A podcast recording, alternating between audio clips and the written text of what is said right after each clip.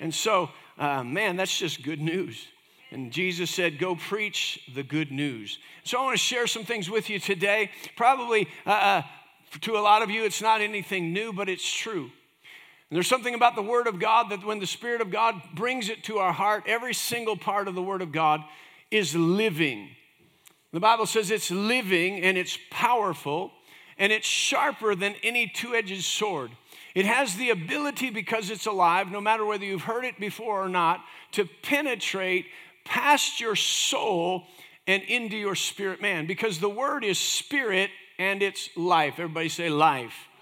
We're celebrating life today, and the Word of God is spirit and it's life. It goes past your emotions, it goes past your just the, the thinking about what uh, the day holds, and it penetrates to bring the eternal life and the rev- revelation of the eternal life that God has. So, whether or not it's new to you or not, it's true. And as we're growing, it is still uh, powerful and transformative. It says that the Word of God will even go to the joint and the marrow. The Bible says that He sent His Word and He healed them. There's something about the Word of God that not only penetrates, but it's alive and it's powerful and it, beca- it can work even in the midst of your mortal body. It says that the Word is a discerner of the thoughts and the intents of your heart.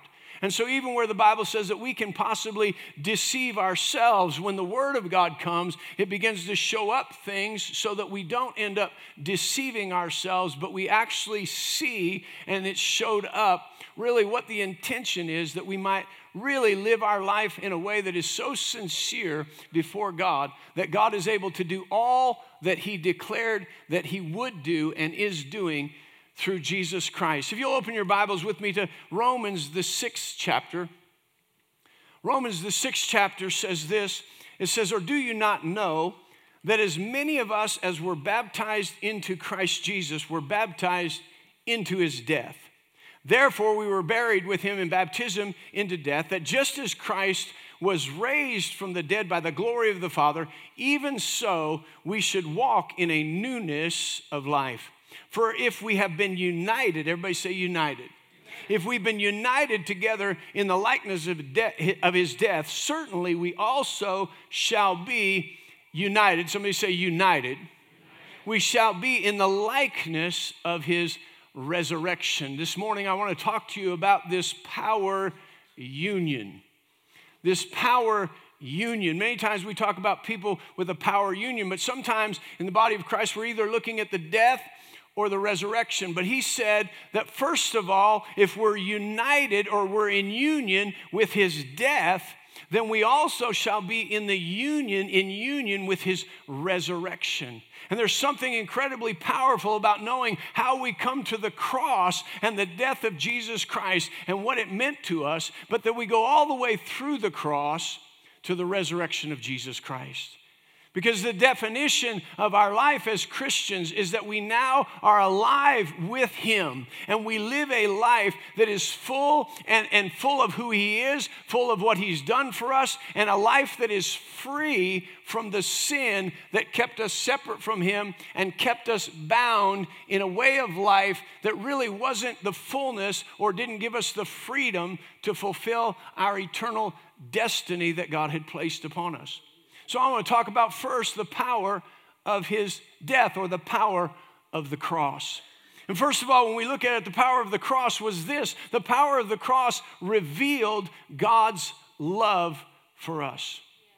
The power of the cross is really that it revealed God's love for us. There's so many people, even today, maybe you're in this room and you're saying, with everything that's going on around me, I wonder, does God really love me? And if God really loves me, then why are these things happening? And we begin to look temporary at today and say, if God loves me, why is this happening? Instead of looking back at the power of the cross and knowing that God does love me. No matter what's going on around me, God has already proven his love for me. Romans chapter 5, starting in verse 6, says this For when we were still without strength, have you ever felt like, you know, the pressure of the day? I just don't know if I have any more strength. I just feel wore out. But it doesn't matter where you are as far as your strength, God sees you. And it says, when we were still without strength, in due time, Christ died for the ungodly. For scarcely for a righteous man will one die, yet perhaps for a good, someone would even dare to die. But God demonstrated, somebody say demonstrated. Come on, we're wondering, does God love me? But openly in front of the whole world, He demonstrated His love towards us in that while we were still sinners, Christ died for us. When we were apart from Him because of sin, because of trespass, many times we didn't know Him, many times we didn't even care if we knew Him. You may be here today and say, I'm not sure. I'm just here. It's Easter Sunday. Somebody brought me. I'm not sure that it bothers me that I don't know him, but it bothers him that you don't know him in the way that he knows you. And he said, I'm going to show you how much I love you and want to want you to know me and to love me. I'm sending Jesus to the cross to die for you.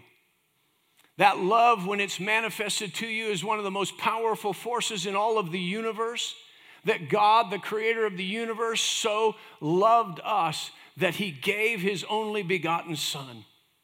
That if we would put our belief and our trust in Him, we wouldn't perish. We wouldn't live our life hopelessly and die without Him, but we would live our life with purpose. And when we leave this life, we'll forever be with Him in a place called heaven. First John chapter 4 and verse 9 says this In this, the love of God was manifested. Somebody say manifested. Come on, I'm just trying to settle in us. Sometimes people say, I wonder if God loves me. If God loves me, we're always asking a question instead of saying, since God loves me. Well, how do you know God loves you? He already manifested it, He already brought it into the open. When Jesus died on Golgotha's hill, it was wide open to everybody. It was right there in front of God, in front of people, in front of the devil. It was open. His guilt, his shame, our, really our guilt, our shame resting upon him was there for the whole world to see uh, in heaven and in earth and below the earth. He manifested and said, I don't care what has been done in the past. I love humanity so much that I'm going to send the, my son, and the only price that could be paid is his spotless blood. And Jesus said, I'll do it. His love was manifested towards us, that God has sent his only begotten Son into the world that we might, through him, through him, in this love, not that we loved him, but that he loved us and he sent his son as the propitiation for our sins. He sent his son for the sacrifice for our sin. So, the first idea or the thir- first thought of the power of the cross is that God's love for us was revealed. It's not just a religious idea, but it's a manifestation of love for all the earth. The second thing that happened in the power of the cross is sin was destroyed. The power of sin was destroyed by the power of the cross. Isaiah chapter 53 and verse 4 says this Surely he has borne our griefs and carried our sorrows, yet we esteemed him stricken, smitten of God, afflicted.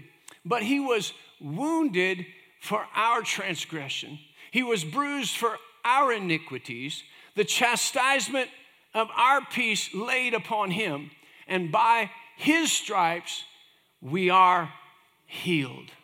Everything that he did, everything that he endured, everything that came upon him, the beating that he took when he laid over that whipping post, when he was beaten and mocked and spit upon, he was bearing the shame that sin brought into our life. He was bearing, when he was nailed to the cross, he was bearing our guilt of the sin in his own body on the tree. Where we were sick, he died and bore in his body that pain so that we might be healed. Where we were sinners, he bore the punishment of that iniquity in his body because he was at work paying the price to destroy sin says this in Romans, uh, the eighth chapter. I'm going to read it from the New Living Translation. It says, The law of Moses was unable to save us because of the, of the weakness of our sinful nature. So God did what the law could not do. He sent his own son in a body like the body we sinners have. And in that body, God declared an end to sin's control over us by giving his son as a sacrifice for our sins. He did this so that the just requirement of the law would be fully satisfied for us, who no longer follow our sinful nature, but instead follow the Spirit. It says what the law couldn't do, what us trying to fulfill the law could never do.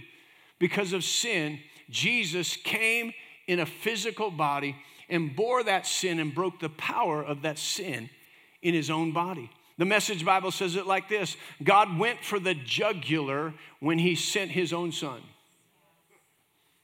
Come on, if you go for the jugular, you're looking to end it once and for all. So he didn't deal with the problem as something remote and unimportant.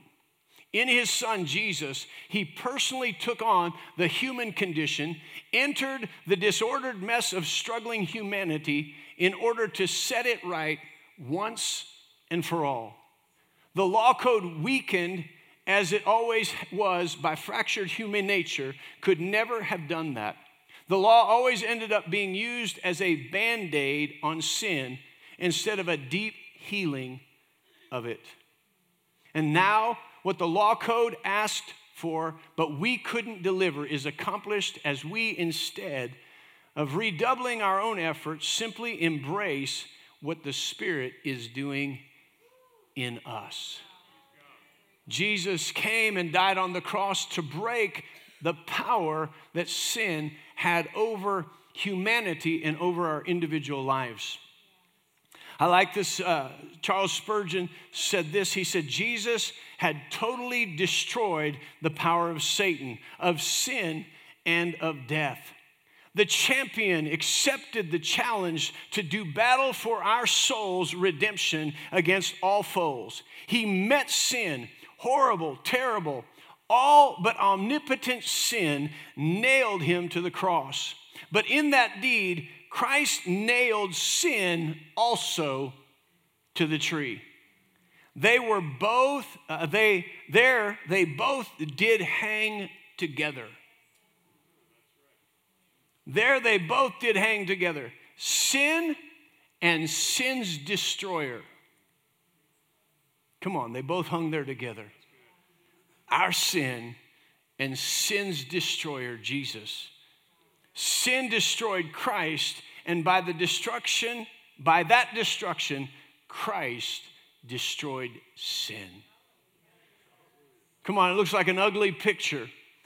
But at the same time, as gruesome as the cross was and the death of Jesus Christ, something beautiful was being done in the fact that sin, which disfigured humanity in the way that God had created them for fellowship and righteousness, sin had disfigured that. And all that came on Jesus, and he was disfigured and he was beaten and he was bruised, and it was all for us. But it was right there that our sin came upon him. And at that moment, what couldn't be comprehensible to man, the sin that was resting upon him, he was destroying in that same moment to break the power of sin over our lives, that we truly might be free to walk in relationship with God and fulfill our divine destiny. Third thing that happened with the power of the cross is the price was paid.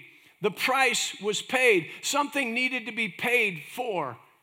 Our sin took place and it had to be paid for. And there was only one way to pay for our sin was through righteousness was through an innocent sacrifice. And so Jesus came and he lived a sinless life. He was the Lamb of God, spotless and without sin.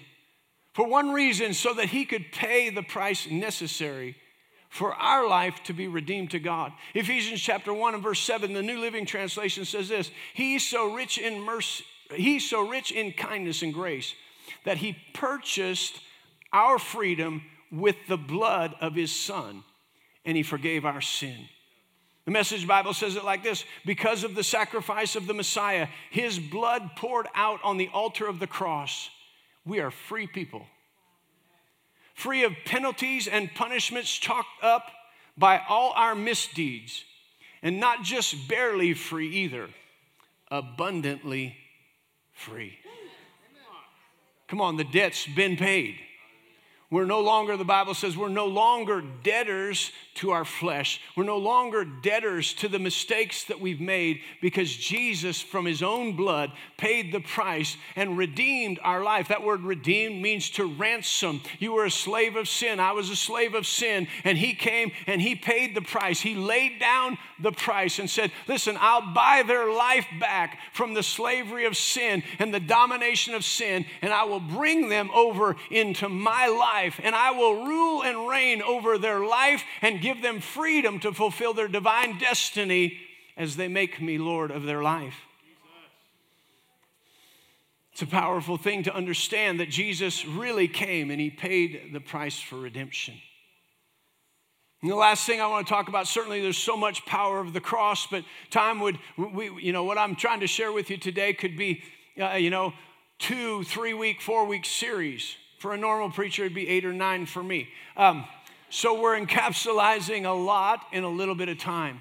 But I believe it's important for us to be reminded or to know the power of the cross. And we're celebrating the resurrection, but we're going backwards to Good Friday to come forward to Sunday. And the fourth thing to know about the power of the cross is it's a finished work. It's a finished work. What Jesus did on the cross is a finished work. And so here in John chapter 19 and verse 28, says, After this, Jesus, knowing that all things were now accomplished, that the scripture might be fulfilled, he said, I thirst. And now a vessel full of sour wine was sitting there, and they filled a sponge with sour wine, but uh, and put, hyssop, put it on a hyssop and put it to his mouth. So when Jesus had received the sour wine, he said, It is finished. And bowing his head, he gave up the spirit. See, Jesus was hanging there and he didn't say, you know what, I need a drink right now. I'm thirsty. I need a drink to prolong my life just a little bit longer. No, he wasn't looking for that. He said, I need a drink. I need, my, my, my mouth is so dry, it's so parched, I can't speak. I need just a little bit so I can make this last declaration it is finished. As we read the translation, we read three words, but in the Greek it was one word, one powerful word to tell us, tetelestai, to telestai.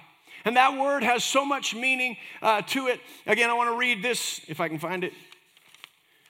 Oh, it's probably on the last page. Y'all know how well I work with notes. Praise the Lord. This is what Charles Spurgeon said once again. He says, speaking of this word, tetelestai, an ocean of meaning in a drop of language, just a mere drop. I would need all the other words that ever were spoken or ever can be spoken to explain this one word. It is altogether Im- immeasurable, it is high. I cannot attain to it. It is deep. I cannot fathom it. It is finished is the most charming note in all Calvary's music. The fire has passed upon the Lamb. He has borne the whole of the wrath that was due, his, due to his people. This is the royal dish of the feast of love. He's speaking of this one word, tetelestai, and this word tetelestai has five really different meanings to it. And the, the first meeting was this that if a servant was out in the field and he had been given his list of tasks to do over the day or over the week, he would have to come in, like we might come in with a, a time card, but he would have his list of things done and he would stamp that or he would write across what he needed to do tetelestai. To telestai, which means the work is finished. The work is finished.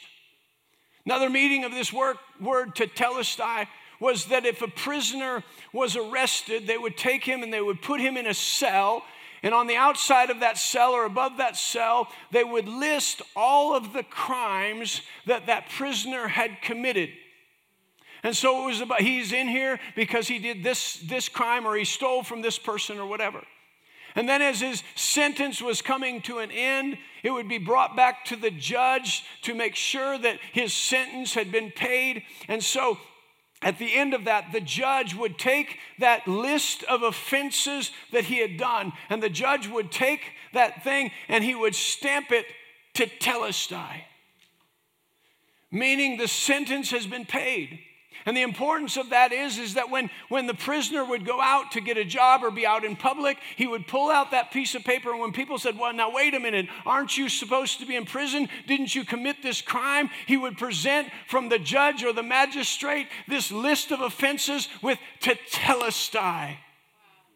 The sentence has been paid, justice has been served. Justice has been served. Come on. It's also this word to tetelestai. Praise the Lord. I got to make sure I get all of them in here.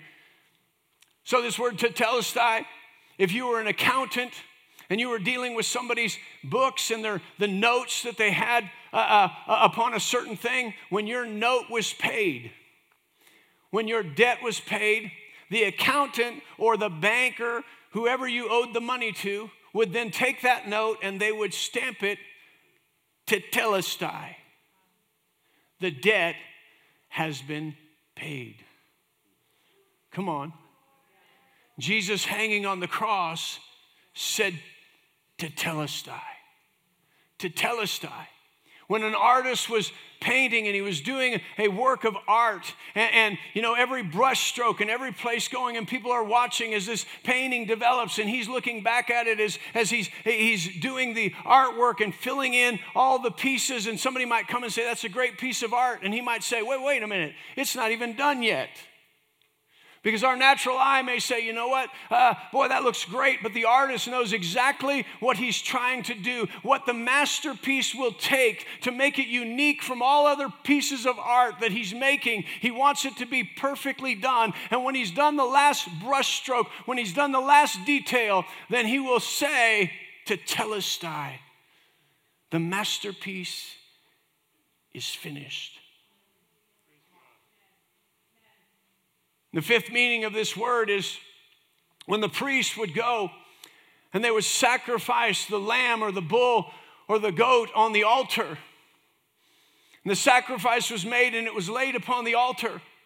And it's there burning, and sometimes we think, well, we brought the sacrifice, but the priest would not just say, okay, there, but when the, the, the sacrifice was fully consumed, the, the sacrifice was fully burnt up, then the priest would say, tetelestai.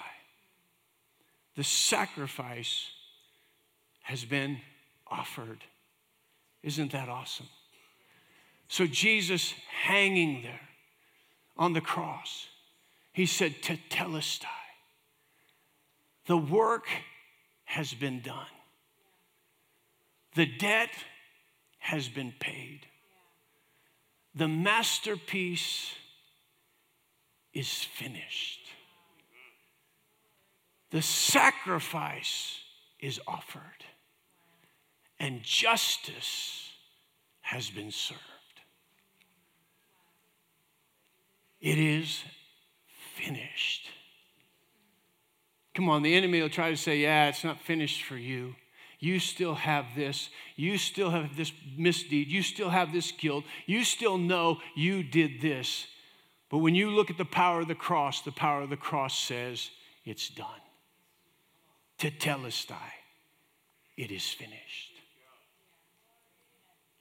Man, what a moment when he hung on the cross. What a moment for every single one of us to know the power and understand that when Jesus said, It is finished, Whatever sin brought against you, whatever accusation the accuser of the brethren would bring against you today in your mind that would make you feel inadequate, make you feel like you don't measure up, make you feel like you can't go another day, Jesus said, Don't listen to that. I've paid the debt. The work is finished. The masterpiece is done.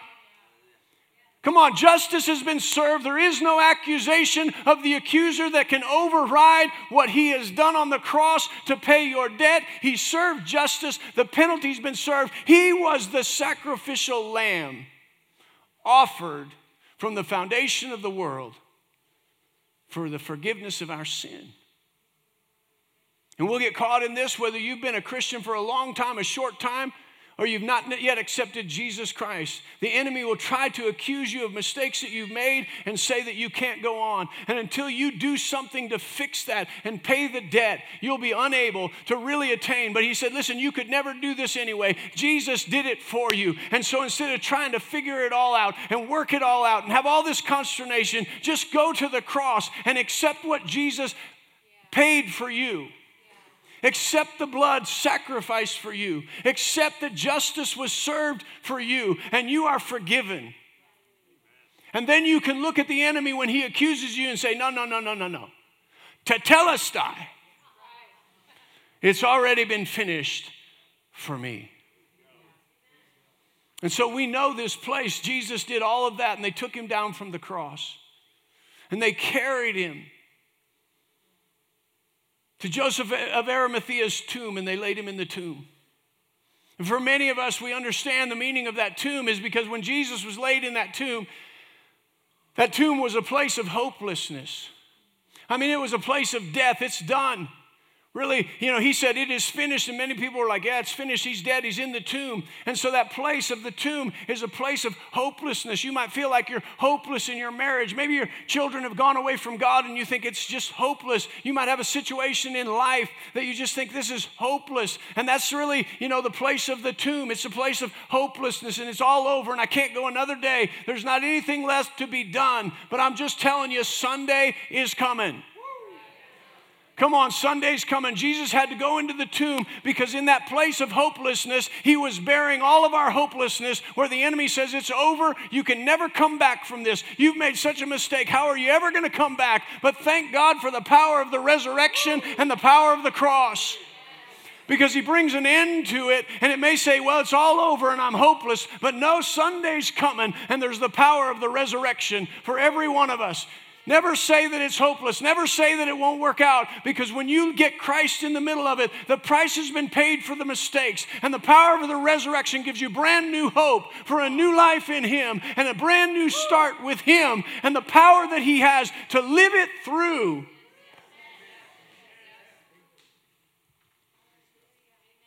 Praise the Lord.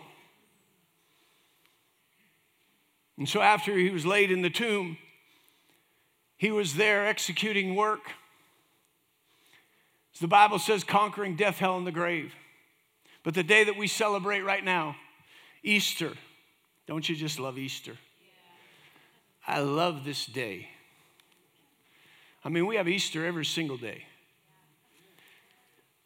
right? But we come together to say, He is risen. He is risen. And Paul said this in Philippians chapter 3. He said, Listen, there's one thing that I want to do. I've achieved great things. Paul was, was talking there. He said, I, I am in Philippians chapter 3, he said, I, I have got, I, I'm a doctor. I mean, I've studied all my life. He said, I'm a Pharisee, I'm a doctor, I'm a lawyer. He had about every high level of education certificate you can get. And he ran into Jesus one day. Come on, all you need is one encounter with the risen Christ. And he didn't just say, I'll throw that all away. He said, I ran into something that all my life I was searching for in my, my accolades, in my diplomas, in my trophies, in my education, in my acceptance from my peers. He said, What I was searching for and thought I was fulfilling, one day I ran into Jesus.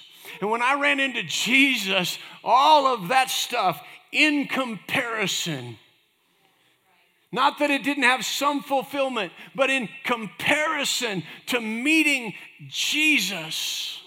Come on, just wrap your head around this for a moment.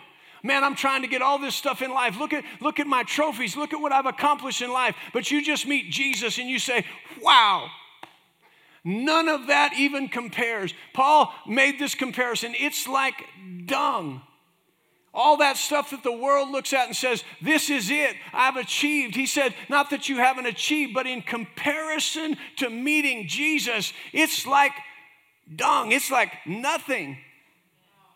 There's words I can use, but I won't. We're in church today. Come on. If we could just have that encounter with Jesus and say, I've worked all my life just trying to get to the place that I want to, but because He paid the debt and justice was served and He's my Savior and He loves me so much, when I ran into Him, I said, What have I been striving for all my life? To be noticed by men. I have been noticed by the God of the universe, I have been loved by the Savior of the world. Man, Thank God for my education, but it's nothing compared to knowing Jesus Christ. And he said, Since I've run into him and found out he's the greatest thing in the world, my quest in life is to know him and the power of his resurrection. Because he didn't just raise from the dead for nothing, he raised from the dead so that we might be raised with him. And the first thing about the power of his resurrection is it has the power to bring you into a brand new life. A brand new life. The old life that you are living under sin, the mistakes that you are making, that you feel like they'll always be a part of your life, the blood washes and the blood cleanses. And He promises you that with Him you can begin a brand new life. Romans chapter 6, verse 4 says this Therefore, we were buried with him through baptism into death, that just as Christ was raised from the dead by the glory of the Father, even so we also should walk in a newness of life. When we realize the resurrection, we leave the old things behind. Because it's been stamped tetelestai, it's finished, that's all behind us. It's done. The debt's been paid, justice has been served. That's my past life. I am ready to begin a new life without carrying any of that baggage with me and start anew with Him. 2 Corinthians 5:17 says that any man that be in Christ is a brand new creation. Old things have passed away, and behold, everything has become new, and now everything that pertains to the forward movement of our life is of God. Everything that moves us forward is not of the sin we previously committed, but now everything moving forward is of God and pertains to our relationship with Him as He sees it. He says, Your past is washed away. I look at Jesus when I look at your past and I see that to tetelestai. And because of all that, I'm urging you forward from that into a bright future with me. Because the past without him was leading you down the wrong path. Now you have a future in relationship with him. Praise the Lord. And so the second part, or the second uh, point in the power of his resurrection is that relationship is restored. Relationship is restored. He created mankind to have fellowship with him, and sin broke that fellowship. Romans chapter 5 says that through one man, sin entered the earth and it spread to every single person. You say, well, that doesn't seem fair. But God knew that. So justice was served in that through one man, sin entered the world, and not through a whole bunch of different ideas and different religions could it be solved. That wouldn't be fair. But it came through one man, and through one man, Jesus Christ all can be made righteous. Come on, he says, I want to make you righteous. The Bible says in 2 Corinthians 5:21 that he who knew no sin became sin for us that we might become the righteousness of God in Christ Jesus. What does that word righteous mean? Restored to right relationship, reconciled to right relationship. So, in the power of the resurrection, he said, Sin has been broken, and now I embrace you with my love, and I call you into right relationship. What is that right relationship? Romans chapter 8 and verse 16 tells us what that right relationship is. He says, The Spirit Himself See, it's by that same Spirit that raised Christ from the dead, now dwelling in us, that resurrection life, that resurrection power. It says that same Spirit, that resurrection life of the Spirit, now bears witness with our spirit that we are children of God. That we're children of God. And if we're children, then we're heirs, heirs of God and joint heirs with Christ. If indeed we suffer with him, that we, uh, we may also be glorified. What's he saying? He's saying, listen, we're children of God. He said, if we go ahead and lay down our own old life, the life that we suffered with, we just count it crucified, we suffer with him, we'll also be glorified with him in this new resurrection life. How are we glorified? He puts his spirit in us and he calls us sons and daughters. And not only are you a son and a daughter, but you are an heir. Come on now. You can be an heir and say, well, you know, my folks don't have nothing. It's not going to be a big deal when, when my inheritance comes. Listen, you're a child of God. God owns the world and the fullness thereof. He has a cattle on a thousand hills, right? He owns it. And He says, You're an heir of mine. Everything that heaven has to offer, I bring to my sons and my daughters as heirs.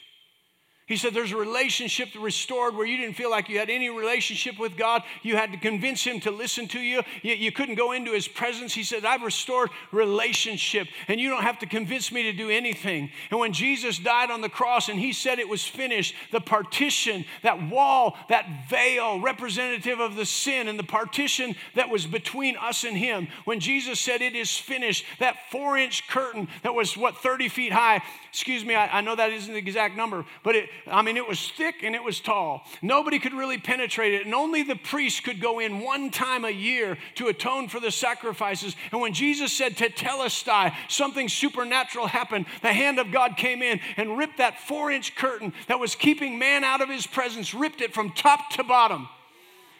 And he said, Listen, that which kept you out because you were a foreigner and a stranger separated by sin, I've paid the price. I've restored relationship. Now you're my children, and you can come into my very presence. You don't need somebody to come in for you. You come boldly to the throne of grace and you say, Listen, I'm a child of God. And right there on that throne, right there on that mercy seat in front of your throne, is the blood of Jesus, the price paid for me. And so now I recognize I'm a son or a daughter, and I'm coming to you, Daddy God to understand your embrace and your plan for my life. Not as somebody who comes in as a worm, but somebody who comes in as a son or a daughter. He said he prepares a table. You know, when I go to my mom and dad's and they prepare a table, man, I don't, I don't say, well, you know, I don't think I can sit at the table. In fact, you know, the Bible talks about when we're young, we're under a tutor. And, you know, at our, our house, we have a, a large family. So when you're a, a youngster, you sit at the kids' table, right? We call it the kids' table. But when you reach a certain age, you get to sit at the adult table. Right? And so everybody's like, really? Yeah, that's how it worked at our house. And it was cool because you had something to look forward to. But the first time I came of age, listen, I didn't look back at the kids' table and say, you know, I'm really not worthy. I'm still not feeling grown up enough. I'm going to sit at the kids' table. I said, thank God I get to sit at the adult table. I have arrived. And God is saying, listen, come on. Come on, you're not a foreigner or stranger anymore. You're not under that tutorage of the law where, where you always have to be over here. He said, just come on and belly up to the table. Come on, act like a son and act like a daughter. Not take for granted, not disrespectful. With all respect, he's the father, you're the son, you're the daughter. But you get to come up to the table and partake of everything that he has for you because of the resurrection of Jesus Christ. Come on, the resurrection offered us strength and power. Where we were powerless to live and to function without sin grabbing a hold of us and pulling us down. The resurrection offered power. Colossians chapter 1, starting in verse 10, it says that you may walk worthy of the Lord, fully pleasing Him, being fruitful or productive in every good work and increasing in the knowledge of God. We think, wow, that's a lot to do. But He says, strengthened with all might according to His glorious power for all patience and long suffering with joy. There's a great life that stands ahead of us, and there's a lot to do, but you're not going to do it in your own strength anymore. He's going to strengthen you with the power of the Holy Spirit to do and walk in this new life that He's provided for each and every one of us. He says this in Ephesians chapter 3, verse 16. He said that that he would grant to you or to me, according to the riches of His glory, to be strengthened with might through His Spirit in your inner man. Where we feel like we can't make it, we might not get to the next place, he said the resurrection life of God will strengthen you to take the next step, strengthen you to not fall backwards into your sin, but strengthen you to move forward into this brand new life that he has created for you through his resurrection. Come on, lastly, because of that tetelestai, the power of the resurrection is victory won. Victory won. Come on. We have won the victory. His victory is our victory. Come on now. If your team wins, if I ever watch you at a football game and your team wins and you shout, then I'm going to say, What happened to your revelation? We have victory won. Our team wins. He's raised from the dead. Hebrews chapter 1, verse 3 says this Who being, speaking of Jesus, who being the brightness of God's glory, the express image of God's person, and upholding all things by the word of his power, when he had by himself purged our sin, he sat down at the right hand of majesty on high. Come on. Jesus said it's finished on the cross, but when he raised from the dead and sat down, he said, Now we're going to begin to execute victory on every front because I'm seated right here at the right hand of majesty. And every single minute of every single day, it says, I'm sitting here to make intercession for you. Whatever your place is, wherever the enemy seems to be gaining ground or gaining victory, when you come into the presence and call upon me, I'm standing between you and victory to make sure it happens. He says, I've got a hold of God and I've got a hold of your situation, and I'm bridging the gap so that you can have victory in every situation. And that that happened because he died and he raised from the dead, and now he's seated right there, ever living to make intercession and stand in the gap for you and I. Come on, we celebrate a powerful day in the resurrection of Jesus Christ. It changed everything for all of humanity. First, uh, 1 Corinthians chapter 1, verse 18 says, The preaching of the cross is foolishness to them who are perishing. But to us who are being saved, it is the power of God. That's why I don't care how many times you've heard it, how many times you've had an Easter message. This message is power to you to overcome whatever situation you have. The reminder that He died and paid the price, He raised from the dead that you might have victory over sin and every strategy of the enemy exists today. It exists when you walk out this door, that if you cling to Him and hold to Him, you will run into trouble, but you can go through that trouble with Him and come out the other side victorious and he declares in 2, Corinthians chapter 4, verse 2, thanks be unto God who always, somebody say always, who always causes us to triumph in Christ Jesus. Come on, the power of the resurrection is that it took you from a place where you were dead in your trespasses and sins separate from God and made an avenue made you alive unto God. When it made you alive unto God, it restored a relationship that you're no longer a stranger out there, simply a servant, but you're a son and you're a daughter. Restored strength. So I don't know if I can live that life. I don't know if I can live up to it. You can't on your own, but He provided the strength and the power of the Holy Spirit. He provided miracle working power for you to overcome things that otherwise could never be overcome so that you and I could have victory. We could have victory. That today we celebrate his victory, but his victory is our victory. Come on now. Somebody needs to just decide, you know what, I'm going to come up. You know, you see NFL players, they got all kinds, they, they figure out their victory dance. You know, they get a touchdown, they got some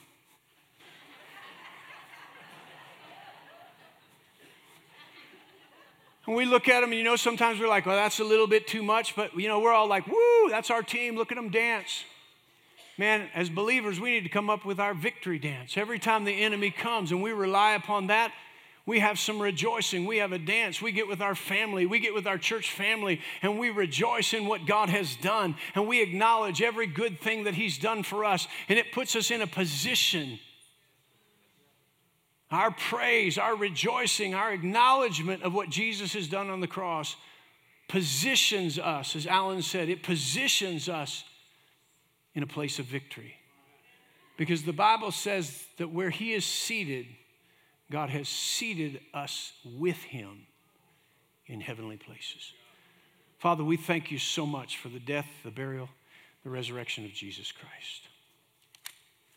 What a great day that we celebrate, but we're not just celebrating, we're acknowledging what you did for us. We're so thankful that the price was paid in all of its facets, in all of its ways. You said, to Tetelestai. You just didn't say, I'm done with this. You said, These things have been finished to the full. And I'm so grateful. I'm so thankful. Today is such a powerful day. Trust that I've shared what you put on my heart.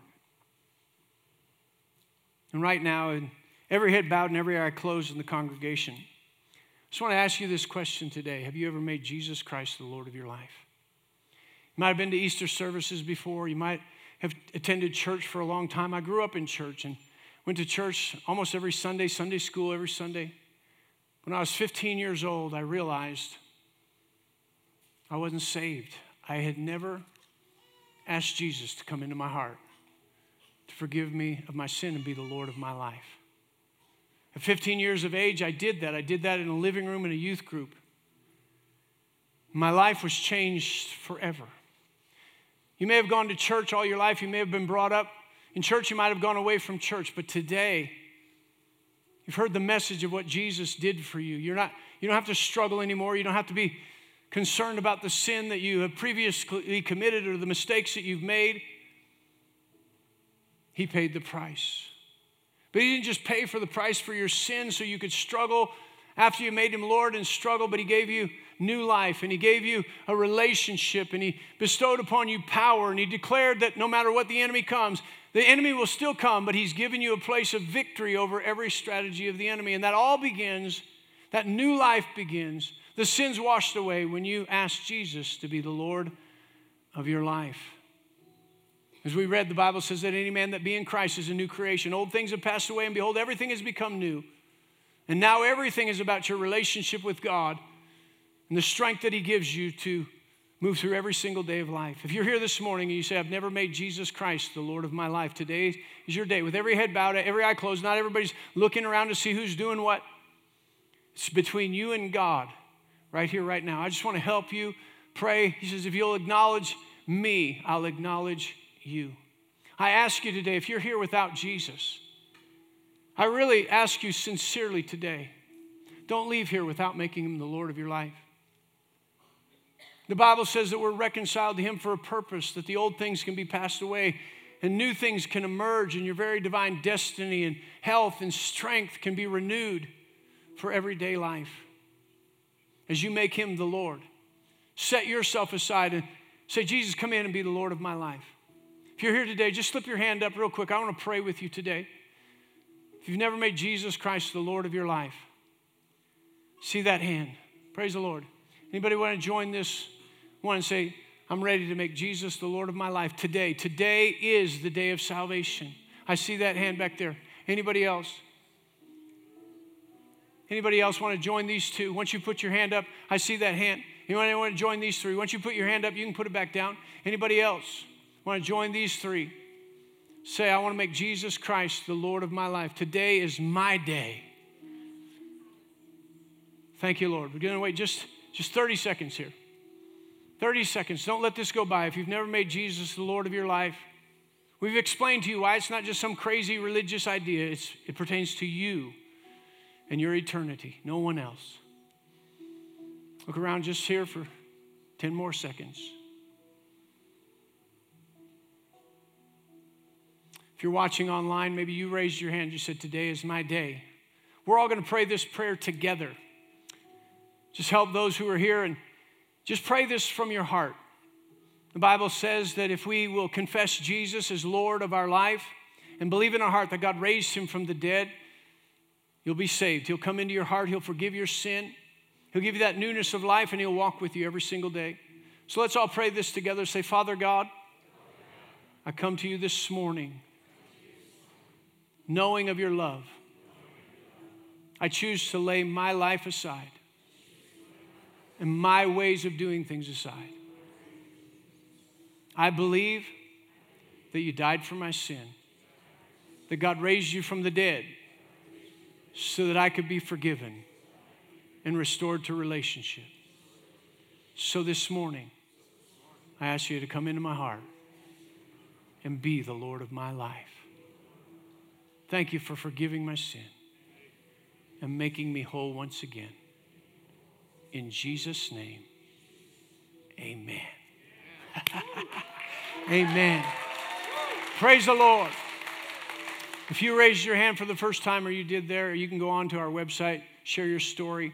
We want to send you a few books. If you are here, uh, we'll have altar workers up here. They just want to give you a little uh, packet uh, so that we can help you get started. Any way we can help you in this new journey. There will be different times of obstacles, but He's there to give you the victory. Now, you received as you were coming in, you received uh, your communion elements. And so I want you to just take a time. The Bible says that we should not eat or drink of communion in an unworthy manner. And really, if you just got made Jesus the Lord of your life this morning, this will be the most awesome communion. Because we're taking the representation of his body and his blood, that which was given for us, and we're consuming it. We're taking it into our own life and our own body. And the power of his death and the power of his resurrection is all represented in this communion that we take with him. So there's going to be a song. During this song, just examine your heart. If you've been away from God, just right here where you are, say, I'm coming back today, God. As I come back today, I ask you to forgive me of my sin, and I'm going to partake of this communion as a brand new start in living my life for you. If you say, you know what, I, I, I've just, you know, struggled a little bit, just give that over to God. As we're singing the song, just give that to Him and hold on to those elements. And when the song is finished, we'll all partake of the communion together.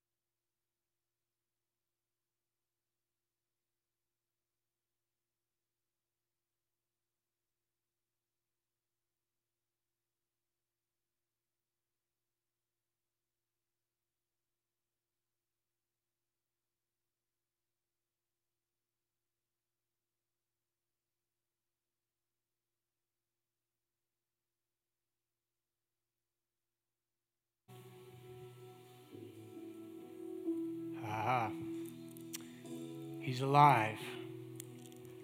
He's raised from the dead.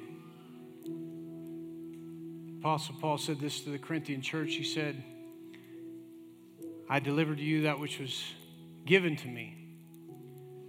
That on the same night that Jesus was betrayed, he took bread and he broke it. He said, This is my body, which was broken for you. We know that the Bible says that the entrance into the very presence of God is through that veil, which is Jesus' broken body. That through his broken body, access to health and healing is opened up to us in the presence of God. He declared that he had raised from the dead and that we were to partake of that which he had done for us in this form, that truly we might identify, partake of that which he had done for us, that it might truly from the inside out produce life and strength in us. So let's partake of the bread.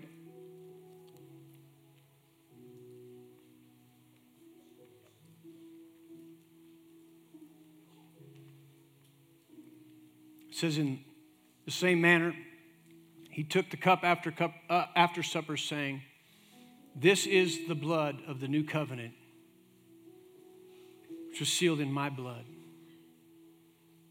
He said, Now, through my blood, there will be a new and better covenant, not a, blood, a covenant made with the blood of bulls and goats, but a covenant made with the precious blood of the Son of God so that we enter into such a close, intimate, strong relationship with Him through covenant that everything that He has belongs to us and everything that we have belongs to Him, that we are united together with Him in this life. And we proclaim, He said, that He is alive.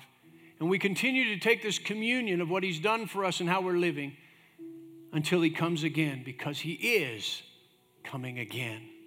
Let us partake of the cup.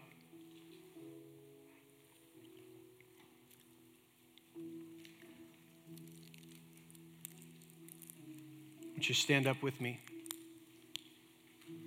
Father, we thank you for this great day of celebration. I pray that each and every person, Holy Spirit, you'd continue to go with them as they go from this place. Guide them, anoint them, strengthen them, reveal life to them every single day as they walk with you. They might experience the newness of life, the relationship of sons and daughters, that they might experience the strength that you have. And when attacks come and the enemy tries to bring them down, that they will stay with you and watch how you unfold victory to them. We thank you for it in Jesus' name. We're going to sing one more song. But before we do, say this with me what God did in Christ Jesus far exceeds any damage done to me by Adam's fall.